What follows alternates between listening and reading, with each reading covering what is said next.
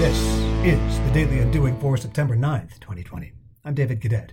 I've spent a good part of the summer curiously studying various e commerce business models, listening to subject matter experts in the field, and hopefully passing along a lot of this learning within the design class that I teach.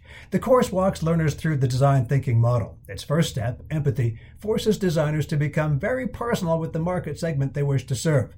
To do so, as so many of my podcast pseudo mentors confirm, we must niche down or niche, as many of them like to say, which is really to narrow down your audience to those who share common but very specific behavioral traits.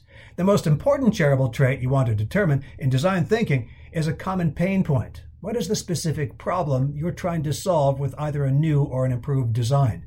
To niche, then, can be thought of as a verb, the act of getting to the core problem we intend to solve.